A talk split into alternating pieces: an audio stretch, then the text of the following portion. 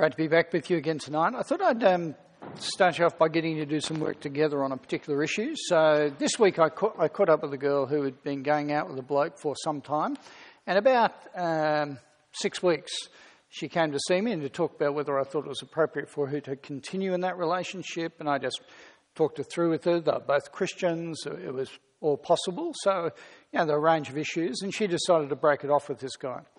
Uh, she came to see me again this week because, or last week, uh, because in talking with this bloke uh, and in breaking it off, he'd said to her she was being unspiritual. And uh, the reason she was being unspiritual was because she had made a decision of her own volition to break off this relationship rather than seeking God and a sign from God as to whether or not they should get married or not. Okay? And uh, she talked it through with me, and I said, Look, do he tell you anywhere in the Bible that he was basing this, you know, we have to seek a sign from God to work out if we should be getting married or not? And she said, Yes. Matthew chapter 7. Ask and it will be given to you, seek and you will find, knock and the door will be open to you. For everyone who asks receives, and he who seeks finds, and to him who knocks, the door will be opened. If she prayed like he had, God would make it very clear to her that she was to marry him. As the answer based on these verses from Matthew chapter 7 that we just heard read. Okay? I want you to talk twos or threes. Tell me what you think about this bloke's exegesis of this passage. Like, forget the fact that he was being manipulative for the moment, all right? Just don't worry about that bit just for the second. Tell me what you think about his, his reading of this part of the scripture and uh, whether you agree with it, whether you think there are faults with it, and why you think that's the case, okay? Just a couple of minutes to do it. Don't worry if you don't get too far, that's okay. Give it a shot, see how you go, all right? Just a couple of minutes.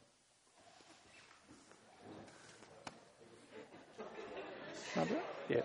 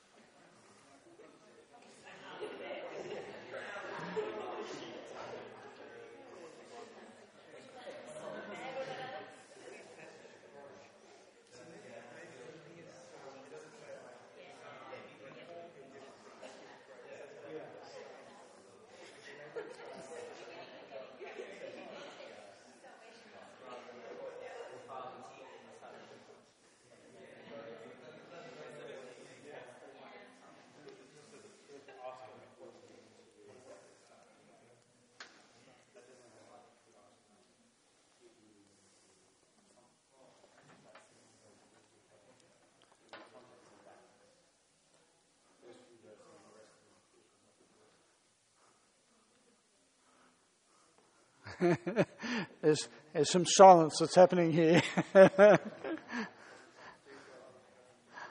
so I'm not urging you to keep talking. You may have expanded as much as you're going to at this point. Well, no, I'll drag you back at this point. Okay, this, this could be a discussion that you keep going with. Now, you hear where the guy was coming from. He was the spiritual man. He was asking, he was seeking, he was knocking, and God was going to give him the answer. And if she did that, that would happen as well, you see? Okay. Now, part of the problem, there, are a number of problems attached to it that I won't bother going into, and I may come back and tell you what I said, I may not. We'll see how we go. Uh, but, but part of the problem was this guy was treating these couple of verses in isolation. Okay, he was plucking verses from the Bible and whacking them onto a problem that he had as the way of solving it. Now, can I say it's a really unhelpful way to actually approach the Bible, uh, but not unusual for Christians to do it, to rip things out and attach them to things that they'd like to see happen. Uh, the issue here is if you were to read the, the Quran, for example, that'd be the right way to read it. Okay, because the, the Quran is just a series of spiritual ideas and statements and um, nubs of, you know, advice and that sort of thing that are not meant to have any particular sequence attached to them. They don't have any historical context. They're just ideas that were given some bloke who wrote them down, and they're not, they're not, they're not coherent in that sort of sense. When you approach the Bible, it's, it's full of coherence. That is, you start from uh, the garden, you finish in the city. You start with people in relationship with God who rebel. Most of the Bible is about God dealing with that rebellion, sending the Lord Jesus to redeem them, uh, and the consequences of that being united with God forever and eternity. You know, there's that plan of redemption. Uh, when you tackle books of the Bible, they're coherent books. You take a biography of Jesus, like we're looking at Matthew, starts off with his birth, finishes with his resurrection ascension, you know, and you get all the stuff in between times. And you expect there to be a flow in the development of ideas. And even when you deal with chapters of the Bible, uh, your expectation is that we're getting um, teaching and insight into the mind of God and the plans of God that hang together. That's why when we come to this part of the Sermon on the Mount, chapter 5, 6, and 7, we're in chapter 7, uh, we come to what I reckon is a hard part of the Bible to get our heads around. And one of the reasons why it is hard is because you get these, um, these bits in three major sections in 12 verses that you struggle to hang together. Let me show it on there. You start up in, in verse 1, okay, it says, Don't judge, or you too will be judged. Okay, absolute statement. And let me say, this is, this is really 21st century Australia, right? Every person in the street, you say, don't judge us. Yeah, you know, spot on. This is true. So you get the sort of the nodding happened there. But then you go to verse 6, and it says, don't give to dogs what's sacred. Don't throw your pearls to pigs. Now, I don't know about you. That sounds a bit judgmental to me. Uh, you know, we just said don't judge. Now we're identifying the dogs and the pigs that we're not, not going to treat very well. Then you come to verse 7, and we get this absolute, ironclad guarantee about God answering every prayer you ever have. Ask, it'll be given to you. Seek, you'll find. Knock, the door will be open. You know, want to be rich? Buy a cross lotto ticket. You will win. Okay, this is the promise here. Uh, want to be married? Sure. Pray. And pray specifically about a person, and God will answer your prayers. Want to be taller? No problems. Pray. You will grow by 10 centimetres. No problems at all. You know, like, it, it sounds like it. It's a, it's a name it and claim it section. But I want to suggest to you that these, these disparate elements here in chapter 7 hang together in this section, and they also fit within the argument, particularly of the Sermon on the Mount, where Jesus takes his disciples up a mountain and instructs them about what it means to be his followers. Okay? And we're going to look and we should expect to see the connections and the flow and the message. That should always be our approach when it comes to the Bible, okay? So let's take a look at it and see what we can uh, work at as we go along. Okay, starts off um, don't judge, verses 1 to 5. Don't judge, or you too will be judged. For in the same way that you judge others, you'll be judged, and with the measure you use, it will be measured to you. Now, what, what sort of judgment are we talking about here? Uh, it could be the sort of judgment that's a, you know, a condemning judgment. You know, the judge in a court who passes a sentence on a criminal and then the sentence is carried out. And there are actually aspects of that that appear here in Matthew chapter 7. Let's uh, Look at verse 13. Uh, wide is the gate, broad is the road that leads to destruction. Okay, there's judgment on view there. Verse 19 Every tree that doesn't bear fruit is cut down and thrown into the fire. You come to verse 23, and we looked at this briefly last week. There are those who claim to be followers and even do miracles in Jesus' name. And what are we told, verse 23? I never knew you. Away from me, you evildoers. And what you have here is the, the strong judgment of God that's on view. Uh, God uh, condemns people to an eternal separation from Himself. Now, that's not popular, but it's real, right?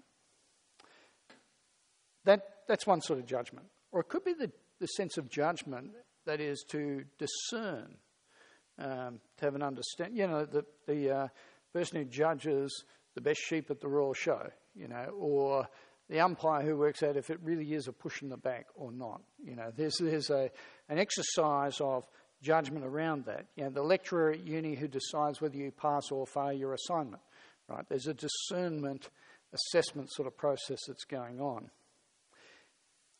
And what we're being told here in Matthew chapter 7 is we don't stand in the place of God, that is, He exercises that eternal judgment about the future.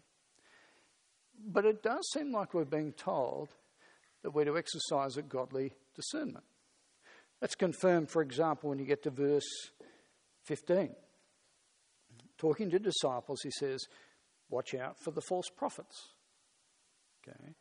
By their fruit, you'll know them. So we have this, this strange combination of things, right? We're being told, don't judge, but do judge.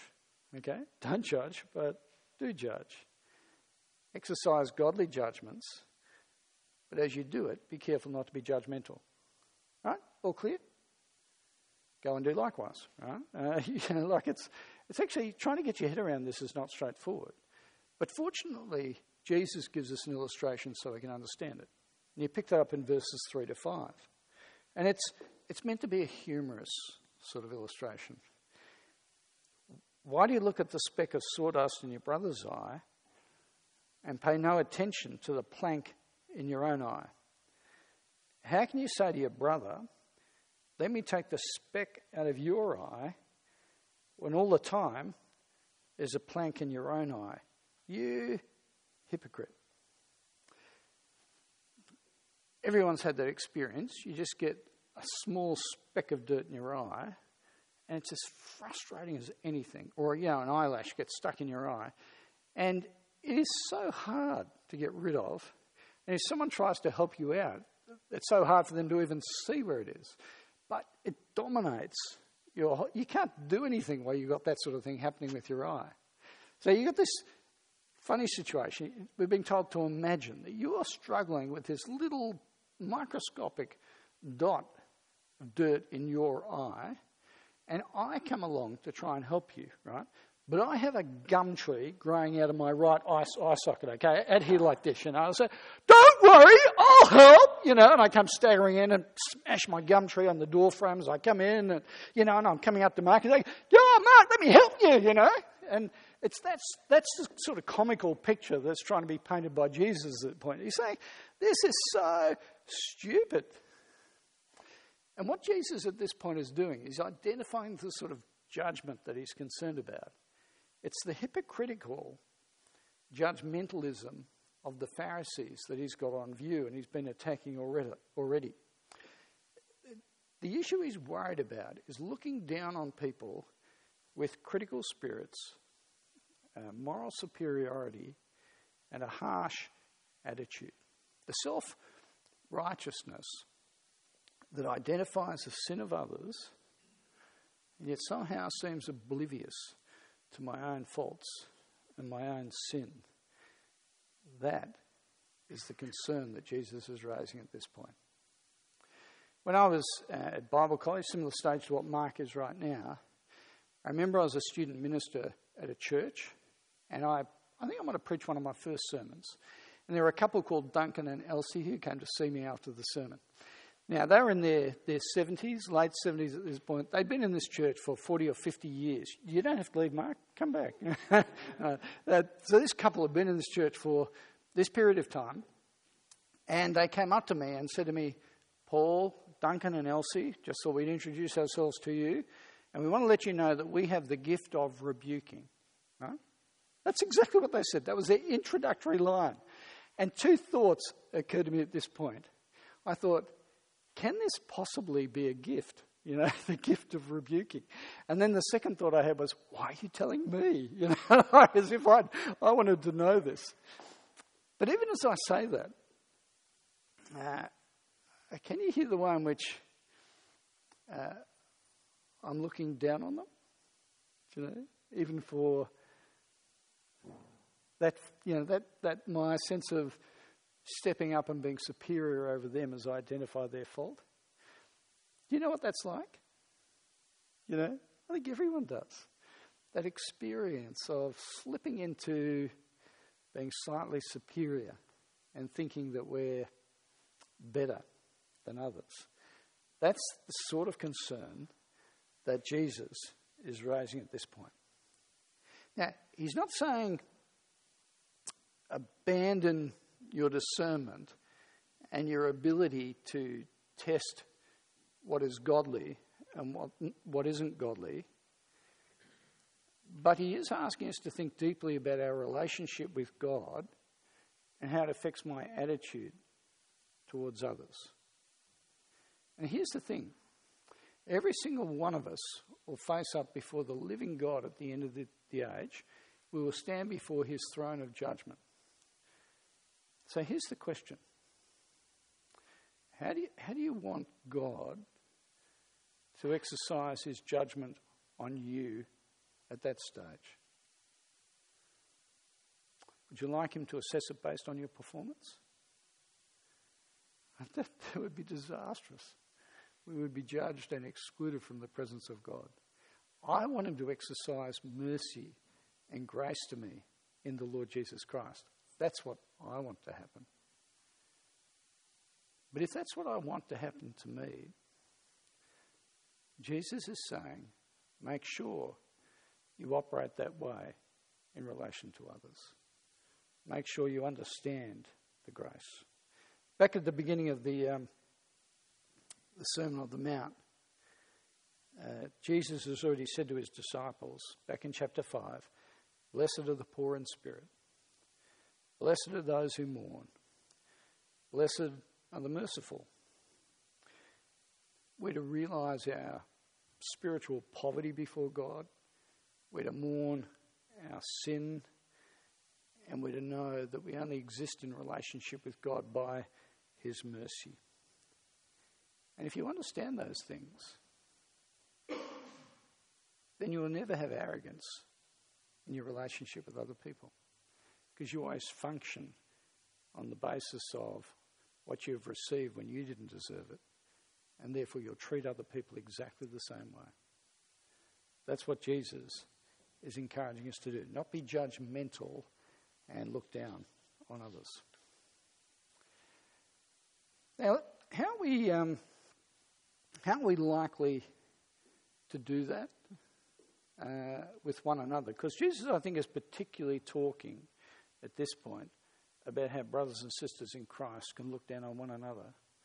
How's it likely to work itself out? Where, where are the places where we're likely to uh, feel a little bit superior uh, to others on different issues? I, I, think it can be almost most anything, but I reckon the sort of areas that I've seen over the years are, are things like the way we observe other people spending money or uh, their aspirations or lifestyle questions, the way they live, what they wear, uh, maybe what you drink or what you drive, or you know those sort of questions. You know, we slip out afterwards and just check out the cars in the park, car park to see what everyone's driving, you know, and what they've spent on those cars, and you know think think through those sort of things, or whether we are serving as much as other people or praying as much as other people, whether our biblical knowledge is as great as other people's, or it, it can almost be anything because it is human, sinful human nature to keep measuring ourselves by comparison with other people and trying to elevate our own sense of worth or behaviour by attaching it to our performance or our giftedness. And we're not to do that. Now, understand, Jesus is not saying, don't worry about sin. That's not what he's saying. But he is saying, do remember you're a recipient of grace. Do reflect on your own sinfulness and the mercy you've received. And do think and act on the basis of humility and grace because of your standing with God. Jesus says, in the same way, judge, that you judge, you will be judged.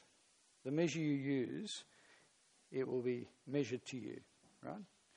Judgmentalism, uh, which is hypocritical, that's what he's against. But then you get to verse 6, and Jesus says, do judge. Okay? Don't judge, do judge. Don't give to dogs what's sacred. Don't throw your pearls to pigs. If you do, they may trample them underfoot and tear you to pieces.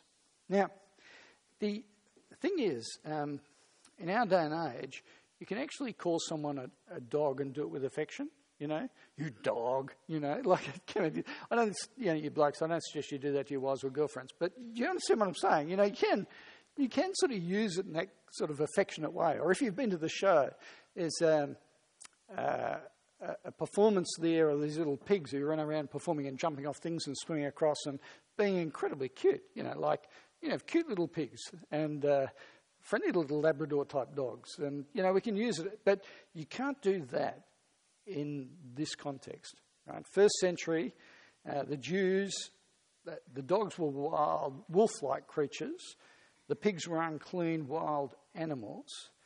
Uh, and in fact, to use those titles was normally in this first century culture a way of looking down racially on those who weren't Jews.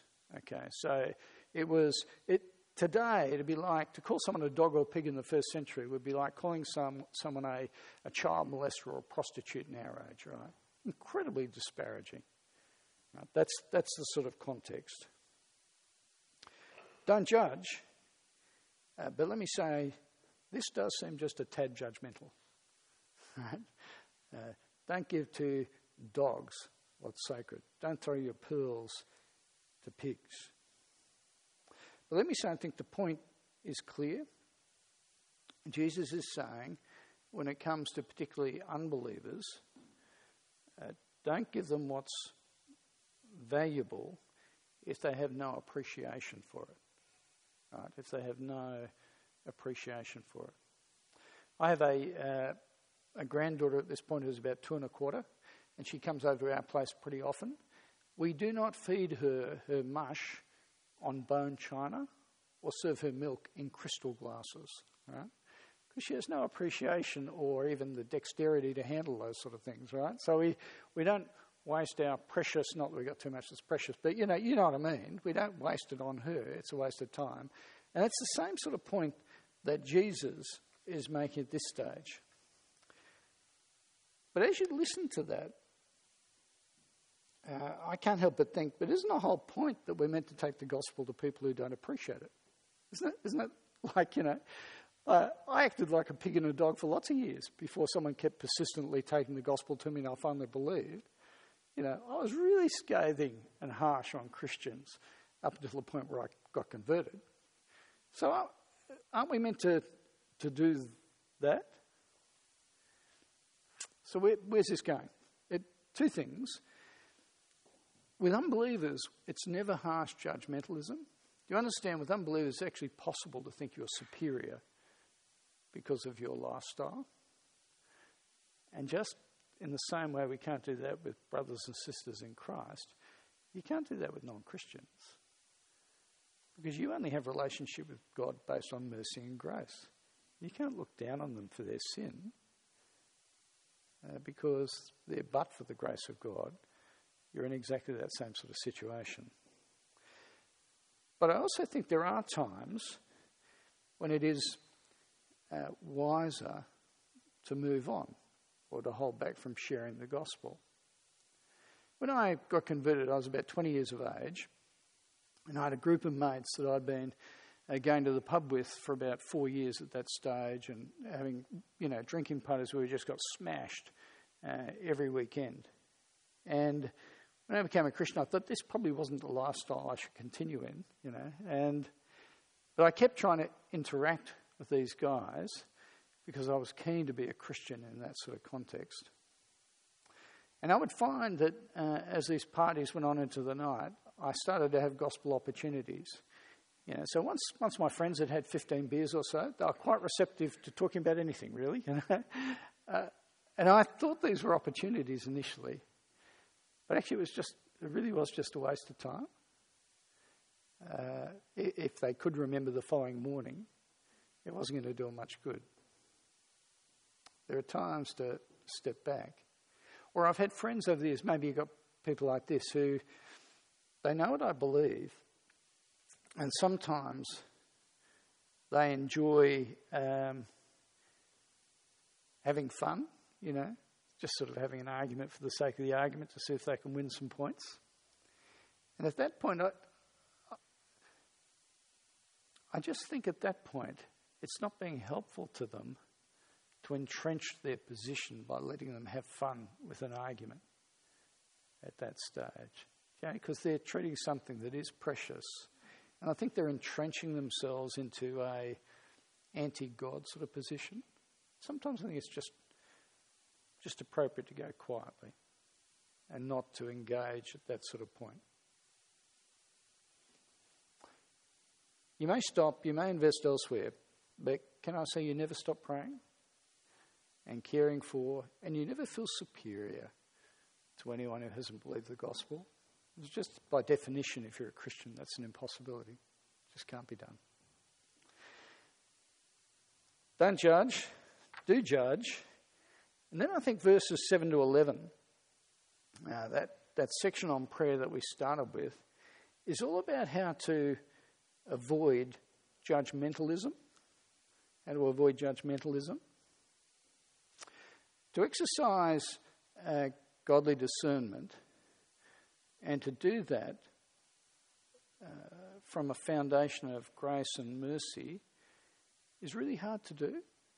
It's really hard uh, to keep identifying behaviour that's inconsistent with the gospel and not feel superior at the same time.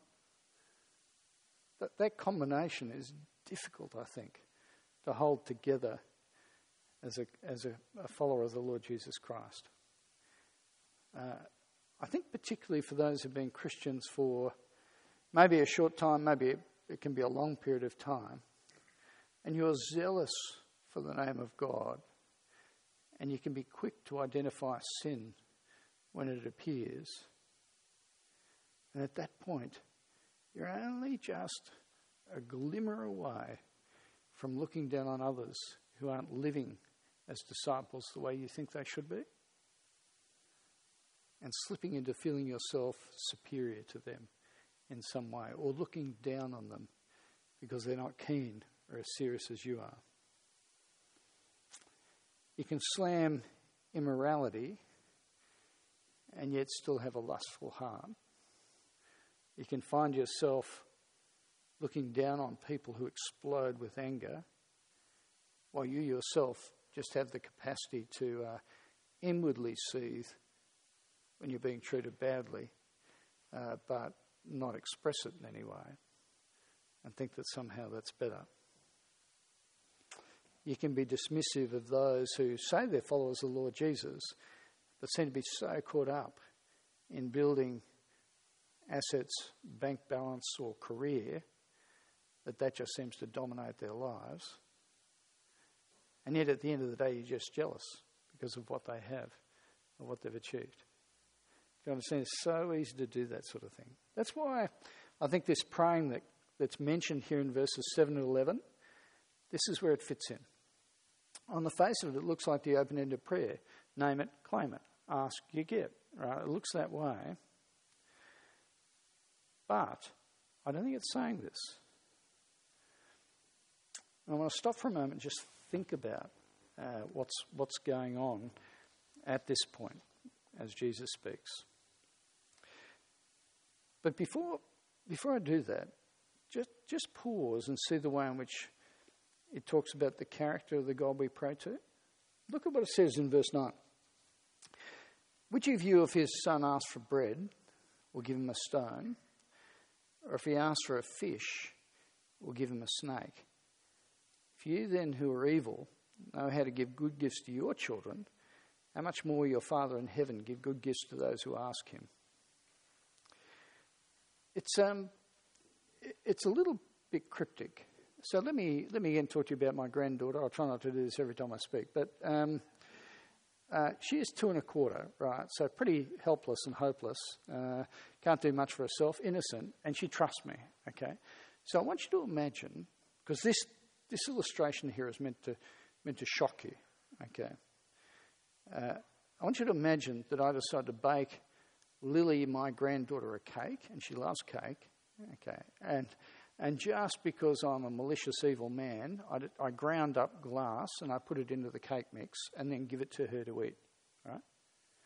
Now, that should just turn your stomach and make you feel horrible. It's a horrible image that anyone would do that. Now, I would never do that. Right? like, I love her, and even though I'm evil, I'm never going to do that to her. That's the point that Jesus is making. If you, as sinful people, don't act in that way, when it comes to prayer, how much more do you think your Heavenly Father loves you and wants to look after you? That's, that's the way it's going. We're to pray knowing that God is good. So here's the question Why doesn't God always answer our prayers and we think it would be good? And every one of us has experienced that. So recently, some of you um, know Steph, our gospel partner. So she's a gospel partner with CMS. She's a woman of about uh, 32, 33 years of age, has been working in Central Asia, a place where it is dangerous for Christians to work, and uh, trying to share the gospel in that context. She came back on uh, leave at the end of last year, and soon after she got back, she was diagnosed with bowel cancer. Initially, it was thought that that bowel cancer could be, you know, treated pretty well, uh, but it's become clear that it's a rampant form of cancer that is just ravaging her body, and the doctors at this point are saying uh, they can put her on palliative care, but not not much more, right? Uh, Steph's deep desire is that she could go back to Central Asia, but it looks like she'll be dead within a fairly short period of time. Now, uh, I've known Steph since she was a university student. Uh, she's been involved in Trinity City uh, for lots of years before she went out overseas, and I kept connecting with her and spent time with her before she had her most recent big operation in hospital. I have prayed that God would heal her from this cancer. But it doesn't look like He's going to. Steph's deep desire is to go back to a part of the world that very few Christians can work in to share the gospel. That seems to me, I don't know about you, I think that's a good prayer. that you would be healed and able to go back to Central Asia. This woman that I care for uh, it just seems wrong that she dies in this way. So, why hasn't God answered my prayer?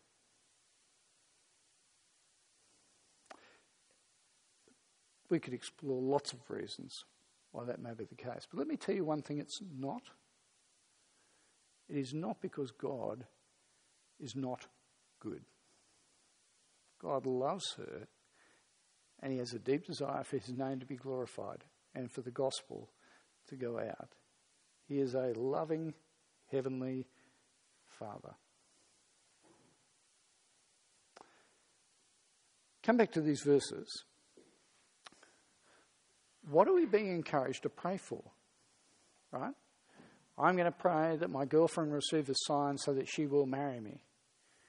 No, that's not what this is all about. The context here is it is so hard to be discerning about godliness without being hypocritical and judgmental and looking down on others.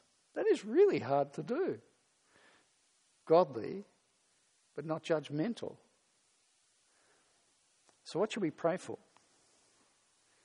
Well, you pray for poverty of spirit. You pray that you'll be merciful. You pray that you'll be salt and light. And you pray that God will help us to live righteous lives, but continue to reveal to us when we do it with any sense of arrogance or superiority when it comes to others. And can I say, if you pray that prayer, God will answer it.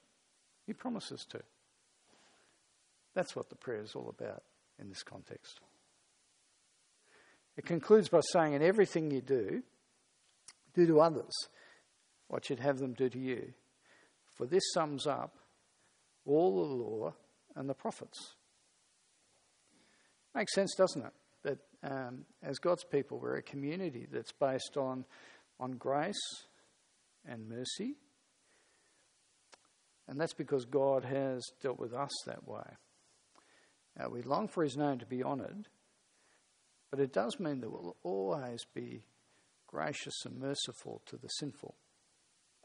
I don't mean that there won't be times where we have strong words with each other, where we're deeply concerned for one another and love each other to speak openly about issues with one another. But we'll always do it with our arms around people. There'll never be any sense of, um, of us being better than other people or superior to other people because we, we know we're not. We know we stand before God purely because of his kindness to us. And therefore, we always ask God to help us respond to other people in exactly the same way with grace and mercy. You pray for that? Yeah, God will answer your prayer. So, what I pray will be people like that. Let's pray. Heavenly Father, we do, do ask you to help us to be uh, good students of your word, that is, keen to understand um, the Bible, to understand why it's written and how it fits together. And Father, we pray that you'll, you'll help us to be people who both have a deep concern to live righteous lives, to live in a way that pleases and honour you, and yet at the same time, that you keep correcting our motives, uh, the temptation to feel superior over others, to look down on them. Father, please uh, keep attacking us at the level of our heart, shaping our minds, uh, helping us to respond both to one another and to people in our world as those who, who exist only because of your kindness towards us. Now, Father, we pray that, that you and your kindness will keep making us that sort of people. And we pray it in Jesus' name. Amen.